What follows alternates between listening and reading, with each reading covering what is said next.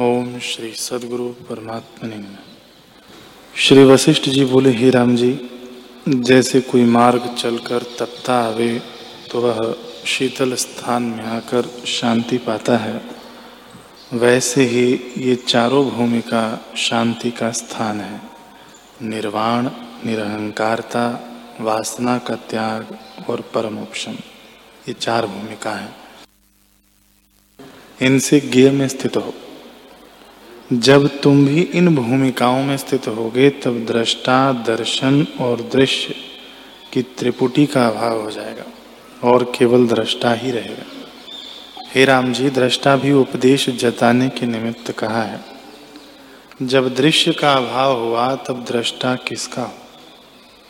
केवल अपने रूप में स्थित हो, जो शुद्ध है। यह जगत की सत्यता जन्मों को देने वाली है।